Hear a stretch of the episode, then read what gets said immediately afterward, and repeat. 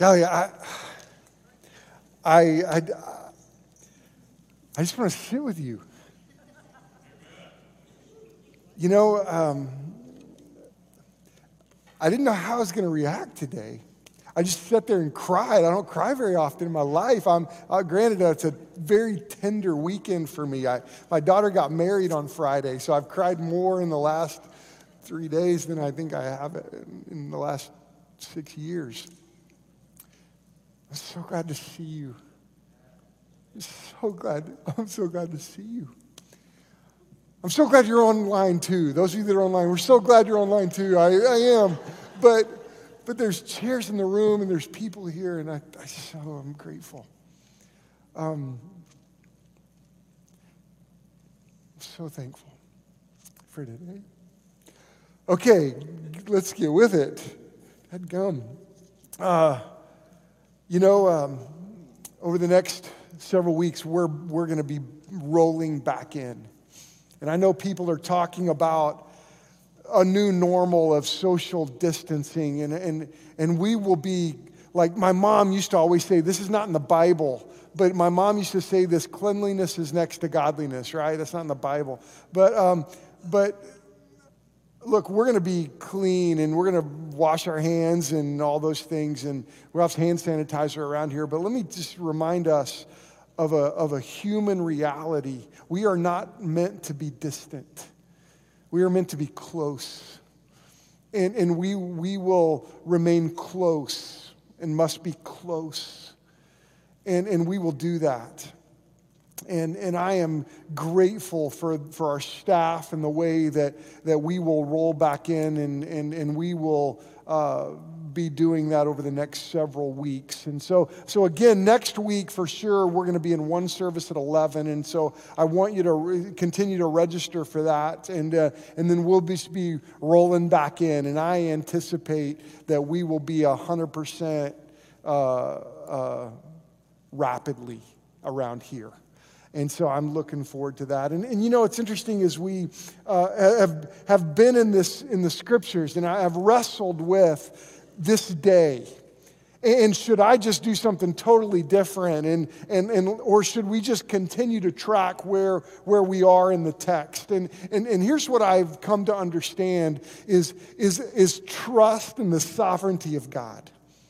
Trust in where God has us. And, and at the beginning of this year, I never could have anticipated that, that we would take a break from meeting together. You realize we have not worshiped together in this room since March fifteenth, or at Calvary since March fifteenth.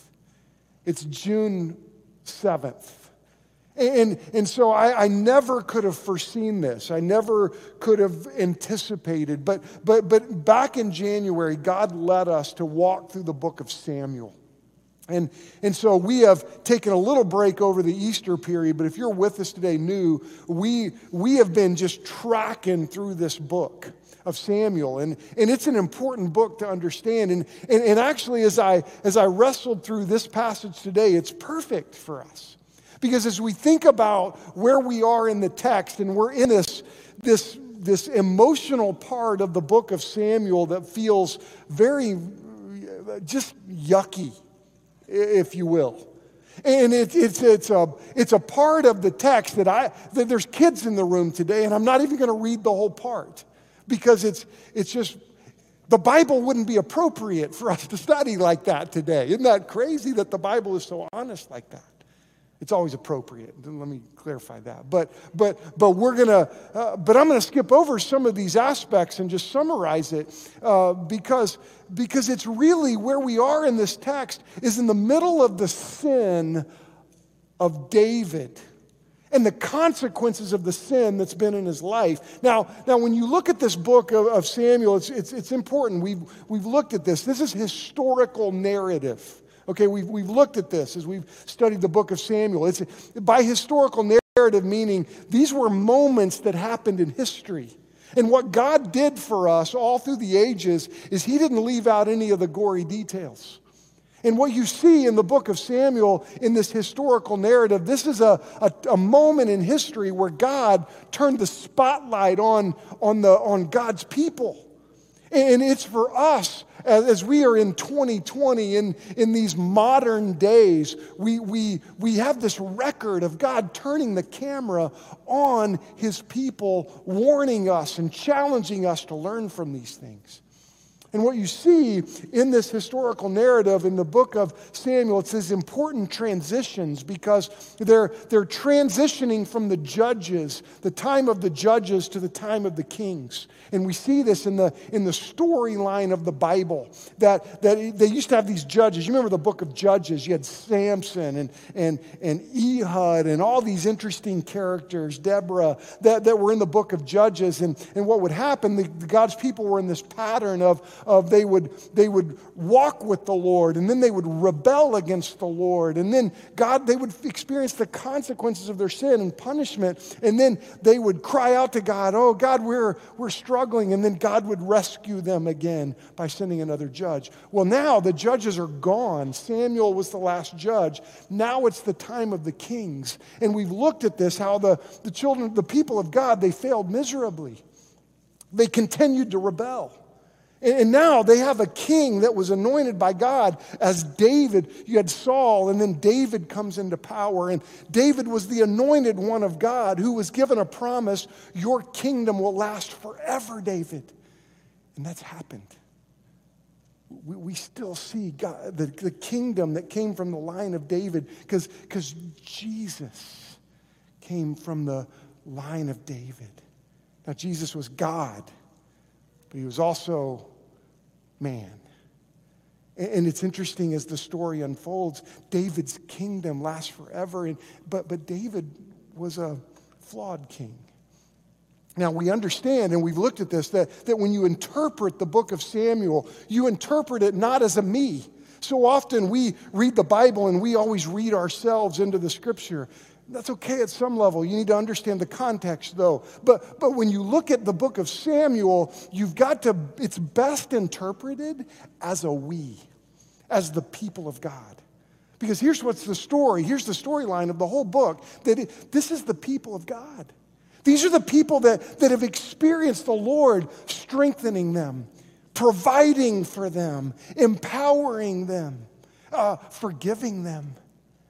And yet, like the people of God, in spite of those, those experiences, we, we are like that. Oh my goodness, we get to experience the, the, the forgiveness of God, the provision of God, the power of God in weakness. This is who what we get to do. But yet, like the people of God all through history, we get so attracted by sin and so captivated by, oh, that looks so fun. And what happens is we forget all that God is and all that he's done. And we turn our eyes off of him onto ourselves. And this is the pattern of the people of God. And, and honestly, all through Scripture, you see God saying, hey, come on, don't, turn to me, trust in me. And when I look at why this passage and where we are right now are so important. It's so important for us. Because when I look at, at our the craziness in our world, folks, it is absolutely critical for you and I to be a people that walk with God, that are that are repentant. I look at the problems in our in our world right now, the racism, sin. In our own hearts, the fact that that that we as a as as a human race have a tendency to look at other people and think maybe we're better than somebody else. And guess what? God made every man. Every man. What did God do with every human being on the earth? The Psalm one thirty-nine says, he carefully knit them together in their mother's womb. How can we look at somebody else and somehow think they are less than or not as important as the person you look at in the mirror? And so, see, when I look at this passage of, of the fear right now that's in our world, of, oh no, am I, am I going to die? Yes, you are. you are. Because like C S Lewis articulated eloquently during World War Two, when he said, when people were dying of the in the war, and he said, let me tell you something, um, war is not the cause of death for humanity. Death is certain in every generation. COVID nineteen is not a death sentence for our generation. Look, every one of us will stand before the Lord. Every one of us. And so when I look at this passage that we're in today, it is a call to repentance.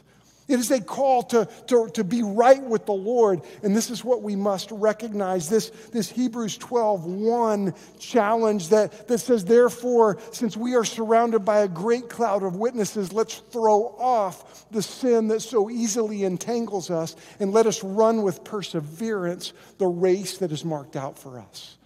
Now, in this passage of Scripture, you see, I want you to look, we're, we're really going to quickly process Second Samuel chapters sixteen through eighteen. But I'm not going to, we're not going to go through every detail, because there's some details in this passage that, you know what? You just need to go read on your own. Because it, but it's, but let, let's understand this. It is dark. It is uncomfortable.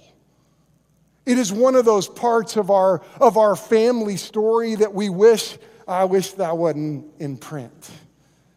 But it's in print for us as a warning to us. Look at chapter sixteen. It's interesting. You, you see in this, in this narrative, in the storyline of Second Samuel, uh, we, we saw this last week. Absalom has, has tried, is decided, I want to overthrow my, my father's kingdom. Here's the problem. God put his hand on David. God said to David, you are the, the anointed king in spite of your mistakes. And David failed miserably. We've looked at this sin with Bathsheba and the turmoil. Nathan the prophet looks at David and says, look, David, there will be turmoil in your entire household for the rest of your days. And guess what? That's exactly what was taking place. Absalom, his son, rebels against his dad's, trying to overthrow him, trying to kill him. I've looked at my son. I, I, I love my son. I had dinner with my son last night. I can't imagine that kind of turmoil with my son. But that's what's going on in David's life. And, and David is on the run. He is fleeing. This king who stood in front of Goliath and all these enemies, who boldly stood and, and, and represented the Lord, he is now fleeing like a, like a defeated dog. He's running. Look at verse sixteen. Or excuse me, chapter sixteen, verse five. It says this, when... When King David came to Bahurim, there came out a man of the family of Saul, of the house of Saul, whose name was Shimei, the son of Gera. And he came and he cursed continually.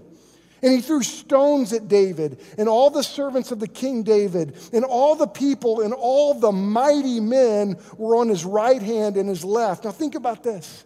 David with his mighty men, these warriors, and this Shimei, he's throwing stones at them. He's throwing rocks at them, cursing at them, going, who are you? Get, get. And, and Shimei says, verse seven, as he cursed, get out, get out, you man of blood, you worthless man. This is the king. He says, you're a worthless man. The Lord has avenged on you all the blood of the house of Saul, in whose place you have reigned. And the Lord has given the kingdom Uh, into the hand of your son, Absalom. See, your evil is on you, for you are a man of blood.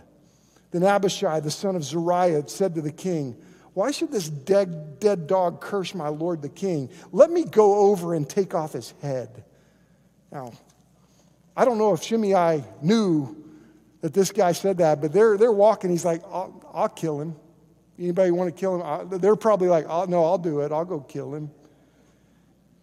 But the, verse ten, but the king said, what have I to do with you, sons of Zeruiah?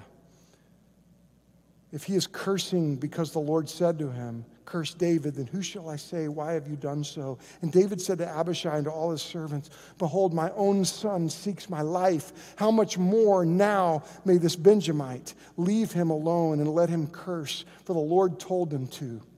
It may be that the Lord will look on the wrong done to me, and the Lord will repay me with good for his cursing today. Verse thirteen. So David said, David and his men went on the road, and while Shimei went along the hillside opposite him and cursed as he went and threw stones at him and flung dust. And the king and all the people who were with him arrived weary at the Jordan, and there he refreshed himself. Uh, that's, a, that's a crazy story.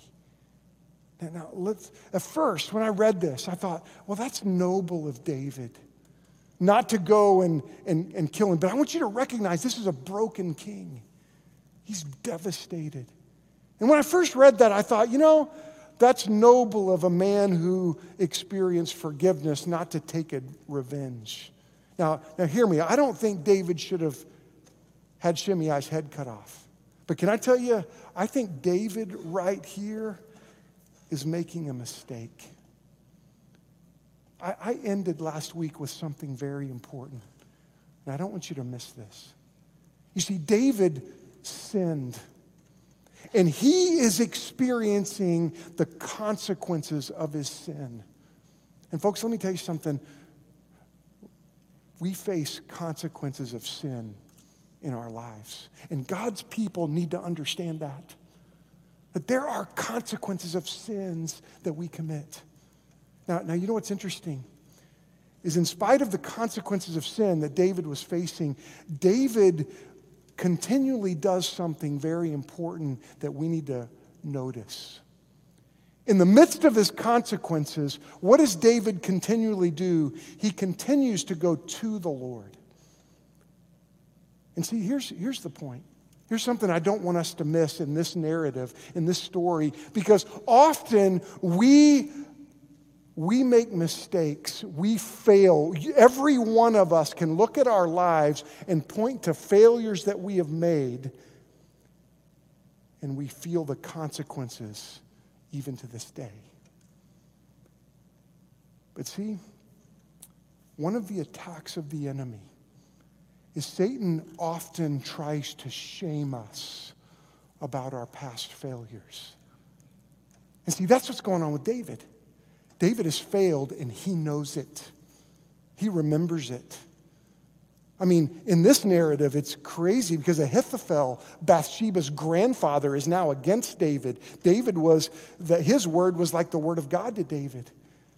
Some of his most loyal supporters have abandoned him. Now this guy is cursing him, reminding David of all the mistakes that he's made.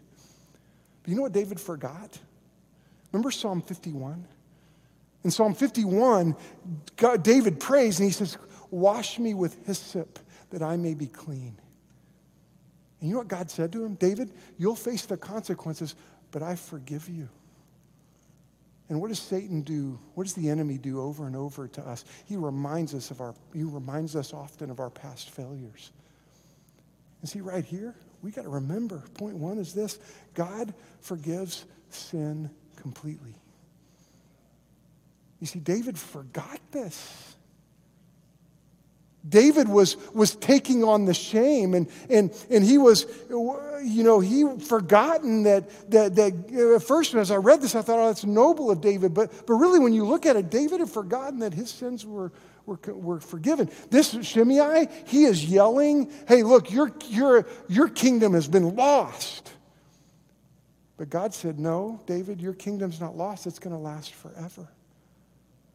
And see, I want us to learn from David here. We often forget the promises of God. Let's not forget the promises of God. The next time that you are, are plagued by even the consequences of, of maybe a sin in your life, maybe it's a divorce, maybe it's, it's a, maybe it's a um, health issues because you've spent a lifetime overeating. Now, now I'm... Uh, Look, these are long-term consequences that we face. But what's the answer in those moments? You go to the Lord. Because when you go to the Lord, guess what God does? It's like what I learned at, years ago with my friends that worked at Kanakuk. Kanakuk, one of the, uh, Eric Hill was one of my best friends. He was best man at my wedding. He was the K-Life director at Kanakuk. And one of those leaders, every time they would discipline a kid at Kanakuk, they would say, these boys, they would say, you got to do push-ups. And they'd go fifty push-ups right now. And as soon as that kid hit the ground to do push-ups, the leader got down right there and did every one of them with him. And I thought, that's great leadership. Here's what God does. God says, I know you're going to face those consequences of sin, but guess what? I'm going to come and help you through it. And that's what God does. That's what David forgot.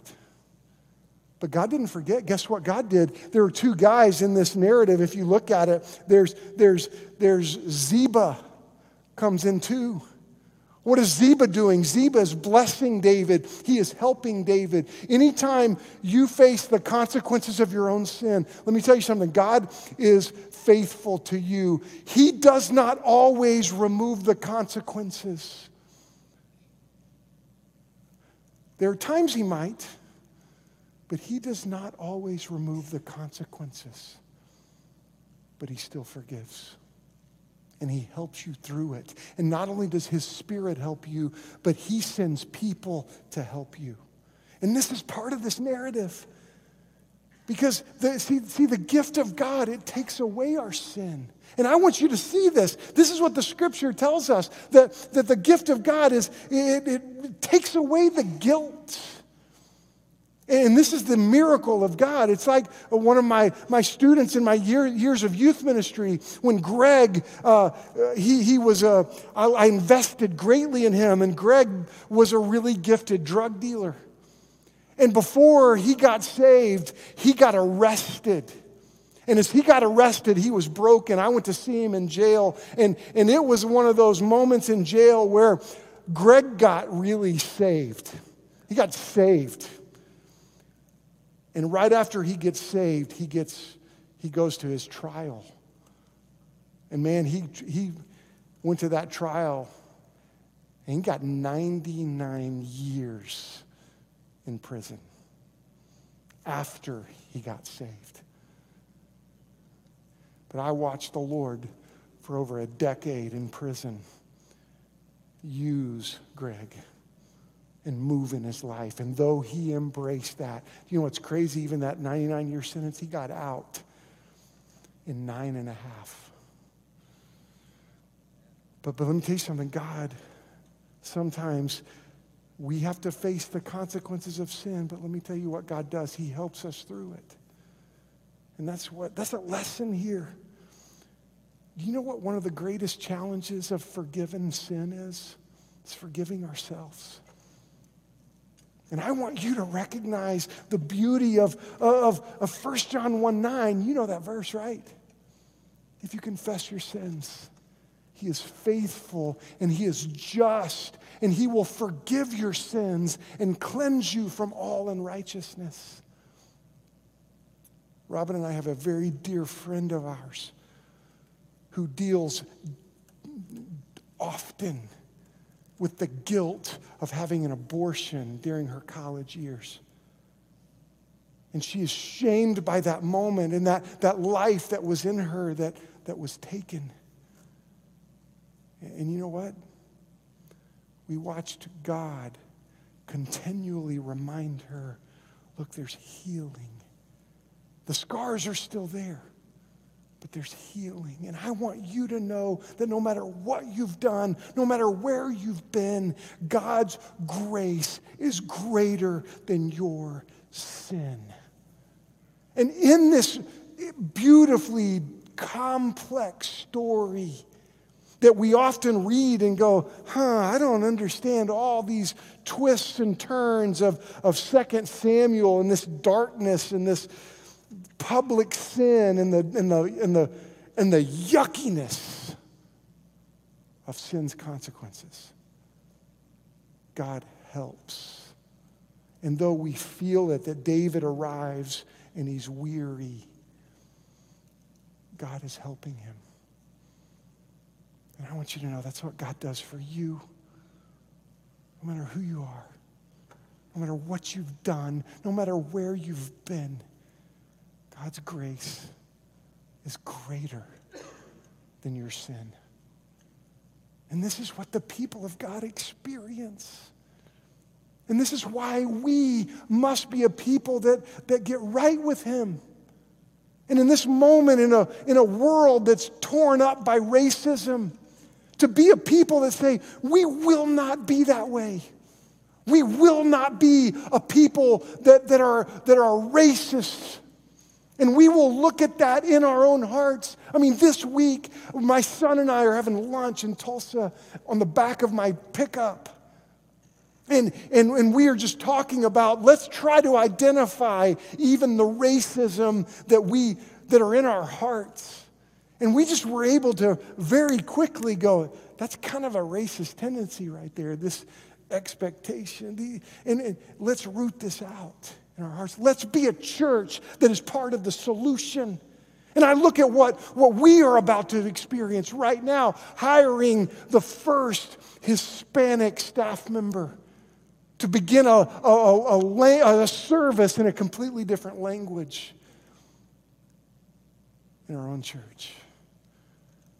Folks, let's be honest about our sin. And you see in this narrative, this uh, even the text we read today, Absalom is in rebellion. He, he's like, I'm taking over the kingdom. Dad, you are, you're a failure. I'm in charge. And, and Absalom, what's he doing? He's not only rebelling against his dad. Do you know who he's rebelling against? God.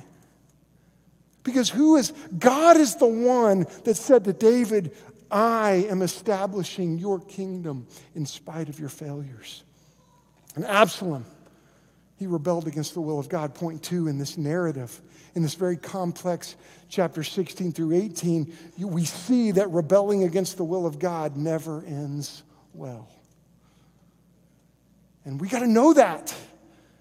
Even as believers, we have to know this because, because so often, even as believers in Jesus, we have a tendency to flirt with sin and rebel against God. And this is why we've got to hear this call to repentance, to be the be- believers who say, God, we will walk with you. We will, we will hear you. We will respond to your voice. You see, Absalom, look at verse, look at chapters eighteen. It says, we read in verse nine, Absalom was riding on his mule when he happened to meet David's soldiers. When the mule went under a tree, tangled in branches of a large oak tree, Absalom's head was caught fast in the tree. Now, we know about Absalom. The Bible says that his hair was, was noticeable about his life. They said he was a man with no blemish. I mean, if Absalom walked in this room, every woman, including my wife, would go, hmm, look at that guy. Even though I'd go, hey, honey, hey. She'd be like, what? Look at that guy over there. No, no, okay, she wouldn't do that. She, I'm in trouble. I, that's not in my notes. It's not in my notes. Hey, come on, I haven't preached to people in a long time, so sorry. Um, Absalom was a good-looking guy. Let's, let's go there. He's a good-looking guy. And he had noticeable hair. I, I, I don't know how this looks good, but, but all of a sudden it's so big. His hair is so big. It got caught in a tree, and he got stuck in the tree by his hair. I hope I get to see the video in heaven, but that's what happened. And it says, um, verse ten, one of the men saw him and informed Joab. He said, I just saw Absalom hanging in an oak tree. He said, you saw him? Joab explained, exclaimed. Why didn't you strike him to the ground right there? I would have given you ten silver pieces and a belt. And the man replied to Joab, even if I had the weight of a thousand pieces of silver in my hand, I would not raise my hand against the king's son. For we heard the king command you, Abishai and Ittai, protect the young man Absalom for me. If I had jeopardized my own life, nothing is hidden from the king. You would have abandoned me, Joab. Joab said, I'm not going to waste time with you. Then he took three spears in his hand and thrust them into Absalom's chest while Absalom was still alive in the oak tree. Ten young men who were Joab's armor bearers surrounded Absalom, struck him, and killed him. Joab blew the ram's horn, and the troops broke off their pursuit of Israel because Joab restrained them. They took Absalom and threw him into a large pit in the forest and raised up a huge mound of stones over him, and all Israel fled, each to his own tent. You know what's interesting about this passage? There's some, some little things to notice. We saw this in Jesus. We see this in David. What did a king ride on? A king rode on a donkey. What's Absalom riding on? He's riding on a donkey. That's significant because Absalom is saying, I am the king. And God was like, no, you're not. You're not. David's the king. See, rebelling against God doesn't work out. Doesn't. We, we should always take God at his word. Always. We should never fight against the plan of God. I want to challenge us as believers to never fight against the plan of God. And let me tell you something, all through history, we see believers fighting against the plan of God. Let me tell you something, governments have fought against the plan of God, and governments that do that fall. Men and women, leaders fight against the plan of God, and it never works out. We must never be at churches fight against the plan of God. And we should never do that. And this is what's happening. But see, here's what Scripture reminds us. Point three is important. Scripture constantly reminds us that Jesus is our greatest need. You might be going, okay, Chris, we've been at Absalom and David and sin, and but Jesus is our greatest need. Well, let's, let's put on some glasses here, but not just reading glasses. Let's put on spiritual glasses. If we, if we could, if we could take spiritual glasses and just put them on and see what God sees, let's notice a couple of things. Absalom's struggle is he's like, God, my plan is better than your plan. My way is better than your way. Let's feel this for a second. Aren't we all like Absalom? Aren't we all that way? I mean, we can look, and when you get into the details of chapters sixteen through eighteen, we look at Absalom, and that and it disgusts us.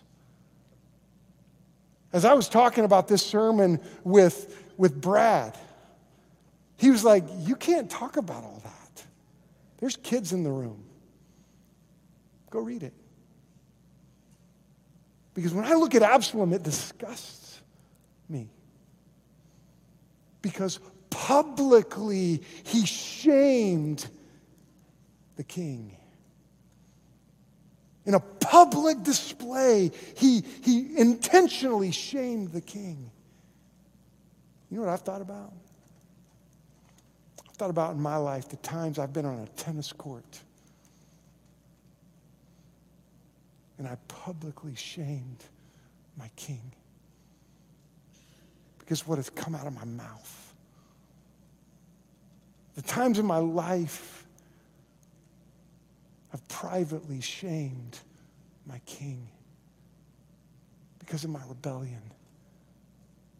And folks, see, when you look at this narrative, it's messy. And, and you know what we need to do? We need to struggle through Scripture. And you know what? We need to experience the struggles in Scripture. Does that make sense? This is a struggle in Scripture where, where Absalom is, is this really clear picture of us. As you and I, as the people of God, want to replace him as king in our own lives. And I pray that we see this tendency. And then we recognize, God, we, we need you. And, and I, I, I'm, I'm constantly reminded that, that the gift of salvation is greater than I deserve. That's true for you too, right? The gift of salvation is greater than we deserved. And in spite of, of our failures, in spite of all of our failures, I'm amazed that God's not finished with us yet. And I can't help but but but look at Absalom, and, and here he is. He's hanging from a tree by his hair. This, this guy, this guy that wants to be king, he's hanging by the tree, by this tree, and, and then a then a spear comes from Joab, Joab and hits him right in the heart. I can't read that and not think about the King of all kings, who went to a tree. The thing is, he, he wasn't going to that tree because of his rebellion. He went to that tree because of my rebellion. And, and, and his wound of that spear going into his heart wasn't for his sin, it was for mine and yours. And I, and I pray that we can see with these spiritual glasses this King of all kings who, who came for you and for me. And it moves me as a, as a follower of Christ to say, Lord, uh, I give you everything. I give you all that I have, all that I am. I give to you. All that I hope to be, I give to you, Lord. You know, this morning I'm I was up pretty early, because of just the bigness of this day. And I was just out walking. I walked, I was out with my dog on the golf course at Bailey Golf Course because I lived by there. And I was just praying and thinking about my weekend, thinking about what I did Friday night. Friday night, I stood right here. And a question was asked of me. Who gives this woman to be married? And I said, her father and I. No, I'm just kidding. I said her mother and I. Her mother and I. And I put my daughter's hand in the hand of Nathan Kykendall. And I gave my daughter away. And we had a moment, a difficult moment, right outside in the in the under the awning. Because the wedding was over and the reception was over and people were lined up with sparklers. And my bride, who looked stunning like she does today, said, let's go to the truck and say bye. And it hit us like a brick. We're saying bye to our daughter. And it was, it was like a brick. But as I was praying about that today, the Lord said to me, yeah, Chris, you gave your daughter away. But look, your family increased by one. But not only by one, because if, if the Lord does what I think he's going to do, I'm going to be married to a grandmother pretty soon.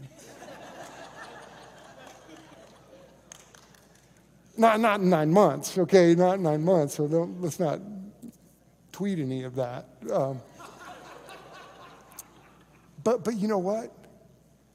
Not only did we gain by one, we gained exponentially. You see, that's what happens when you give to the Lord. When you give your life to the Lord, you think you're not giving it away, you're gaining. Why would you stay away from the Lord. Why, why would we rebel against the Lord? Let's repent. Let's live as the people of God.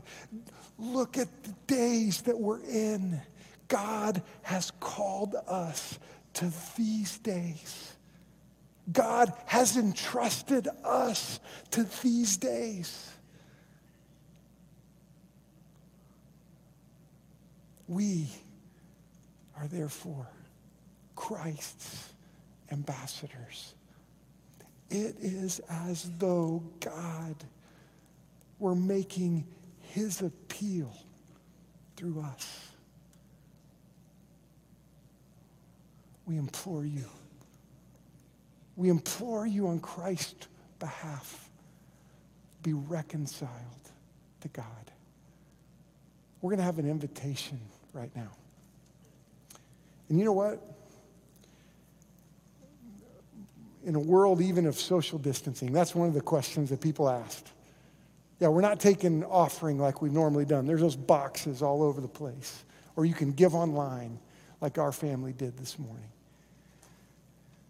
But, but let me tell you something we're not going to stop is invitations.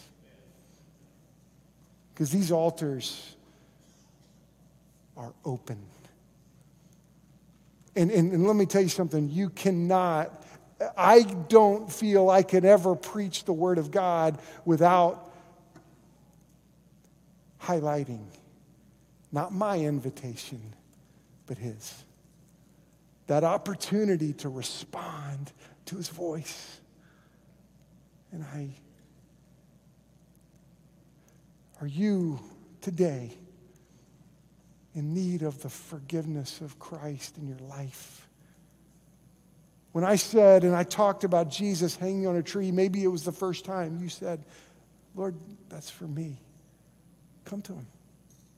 If you come to Him, He will not turn you away. He will not. Maybe you're here and you've recognized sin in your life that you need to repent of. Maybe you've been like Absalom and you have, you're trying to be the king of your life. Come to Him. Robin's going to be down front as if you want to talk to a lady. Brad's going to come down front. We invite you to come. Would you stand where you are? If you're online, there's somebody online right now that will say, I'm here to help you. And you could type something or you could call that number that's on the screen. But, but I pray you respond to the voice of God. Lord Jesus, would you move us right now? Thank you that we are back today in person. And Lord, give us wisdom in these days. We need wisdom. We've never been in these days, but I'll tell you, Lord, we trust you. And I pray that we would be believers that are repentant, that are not fighting against your will and your plan. We're obedient to you. Lord, move us now. In Jesus' name, amen. Amen.